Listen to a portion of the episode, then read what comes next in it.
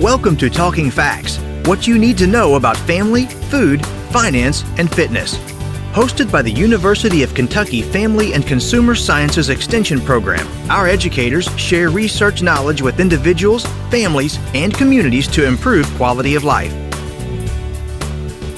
Hello, and welcome to Talking Facts. This is your host, Dr. Jennifer Hunter, Assistant Director for Family Consumer Sciences Extension at the University of Kentucky. Today, I'm pleased to be joined by our Senior Extension Associate for Healthy Homes, Sarah Hanks. Sarah, thanks so much for joining us today. Thanks for having me, Jennifer. So today's topic, Sarah, I think is a important one for our listeners. It's all about emergency preparedness. And I know just as a mom at, at home with the kids that there's so much that we can do in our homes to be ready just in case something may happen. And I and I think that this is one thing that especially me, I kind of put into the back of my mind because you don't ever expect anything to happen. And so when you've got that big long to-do list, it's really easy to not be as prepared as, as we should be. So I'm thrilled that you're joining us today to share some tips about how to be more prepared in case of an emergency. Absolutely. Um, and you're right. It's something that we're all thinking about in the back of our head. But then when an emergency actually happens, sometimes we're a little bit stressed out, frazzled, and we aren't implementing any type of plan that we had. We need to write these things down. So, um, one of the major parts of being prepared for an emergency is to actually have a written plan. What do you do to have a written plan? Well, first, you need to talk to the household members in your family about what do we need to plan for exactly. So, an example would be so, how are we going to receive emergency alerts and warnings? Where are we going to take shelter in case of severe weather? What is an evacuation route out of our community and where would we go to? And then a communication plan. Whenever we have an emergency, a lot of times a natural disaster, communication lines get shut down, cell phone lines don't work. So, what is our backup? And just as I'm listening to you talk and thinking about the idea of of having a plan, our our listeners know that I often I often talk about my kiddos a lot. But there was one afternoon that I came home from work. I was actually headed out to go to a meeting, and I just stopped by the house to kind of pick up my overnight bag and that type thing. Just so happened our um, daycare had been closed that day, so my home my husband was home with my daughter. When I walked in the house, I said, I smell smoke. He's like, I don't think you smell smoke. And I said it two or three times. And he's like, ah, there's no smoke. And so I just got my bag and left. About an hour later, he called to tell me that our hot water heater was on fire. And so they had to oh call the goodness. fire department. And, you know, everything that we should do, they were outside the house, all, all those things, except the thought that we had never had was that it all happened at the same time as our son was getting off the school bus.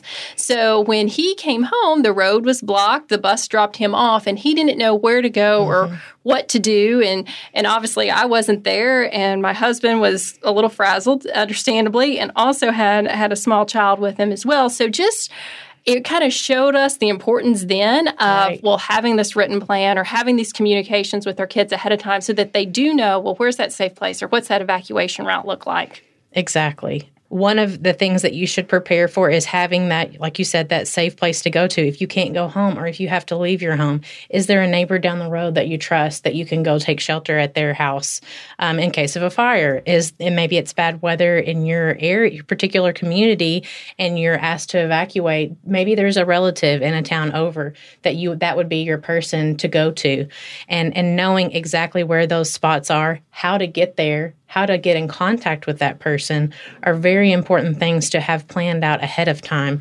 Documenting those things, such as an address on where to go to. You know, it may be somebody's house, but do you remember how to get there? The telephone number so that you can at least call that person, say, I'm safe. I have I cannot reach my relative. Can you please let them know that I am okay and that I will meet them at X spot? As you're talking about this plan and the questions that you need to think about and communicate and write down, I'm certain that every household has different needs Absolutely. and that you, know as the different demographics of our household in terms of age if we have little ones or maybe we might have elderly or, or grandparents living with us what are some of the considerations that households may have or what are some specific needs that households may have so um, you mentioned you know families with small children. Small children may not know even how to use that phone and, and to call for help. So is who is the person who is assigned to take care of that small child? Or maybe you have someone who has limited mobility in your house. That person needs assistance. We need to assign a person for that specific need to make sure that person gets out of the house, gets to where they need to be going. So having that plan on who will be helping with what particular task special need that we have is very important to have laid out ahead of time. So, in addition to uh, the emergency plan, so actually kind of that, that written out idea that you communicate with your family members about what they do in case of an emergency, I know as maybe we've had large natural disasters within the state or elsewhere from people that are going to be displaced from their home for a long period of time or if, you know, flooding or fire or that type thing. Are there certain types of documents that folks should get together that they could easily access or grab? Absolutely. So, and when building an emergency kit, um, one, the first things you think of is maybe a first aid kit.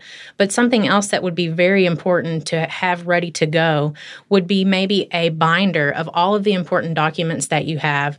For example, you need to have the lease or the deed on your house so that if there is a natural disaster, you can prove to some of the government agencies out there who offer assistance that this is your home and that you are eligible for these certain types of aid. Um, you need to potentially have your birth certificate, social security information, your insurance cards, and then bank account numbers. These things might all be spread around your house, or you may have them neatly filed away, but you would need a go to binder to take with you of medical information, some of your insurance information, and then personal documentation. How do you feel about, uh, and I understand the need to have that in a binder and have paper copies, but how do you feel about maybe also scanning those and having digital copies of that type of information? I think that's absolutely a great idea. That way you have you know, double copy. You have a paper copy, you have a digital copy. And then some of these things you could even maybe have in a Dropbox folder that you could access from other places. If you weren't able to grab anything when you ran out the door, you can access the internet somewhere else later with copies of this information. That's what I was thinking that I understand that the originals are important to have, but in true emergency if you didn't have the opportunity to right. grab that binder if of having some right, some, some documentation it. of it would would still be better than having no documentation. Absolutely. So you started talking about this emergency kit and building an emergency kit, and I'm certain that there's so much more in that than than just this binder of documents. What types of items should folks think about in building an emergency kit? So, an emergency kit, like I said, is more than just a first aid kit or a binder of information. It is, in case of an emergency, you have this set aside portion of food that does not need to be refrigerated or necessarily cooked, water. You're going to need, so you'll need food, water. You're going to need communication. So it's good to have like backup battery pack for to charge your cell phone. Do you have prescription medications that are important to uh, your health? So make sure that you have up to date backup prescription medications in this emergency kit. For instance, an inhaler for someone who is asthmatic. That's a stressful situation most of the time, emergencies, and that would be something that they would need uh, whenever you're walking out the door. Make sure that you have that up to date prescription available in there battery operated flashlight, a NOAA weather radio so that you can listen to what's going on in the community and how you need to prepare next, backup batteries, and then in your home, whenever you're potentially out of power, you need to make sure that you have fire and CO2 detectors that are battery operated. So you've got to think what are the things that I need to take with me in case of an emergency, and what are the things that I need to stay at home during an emergency?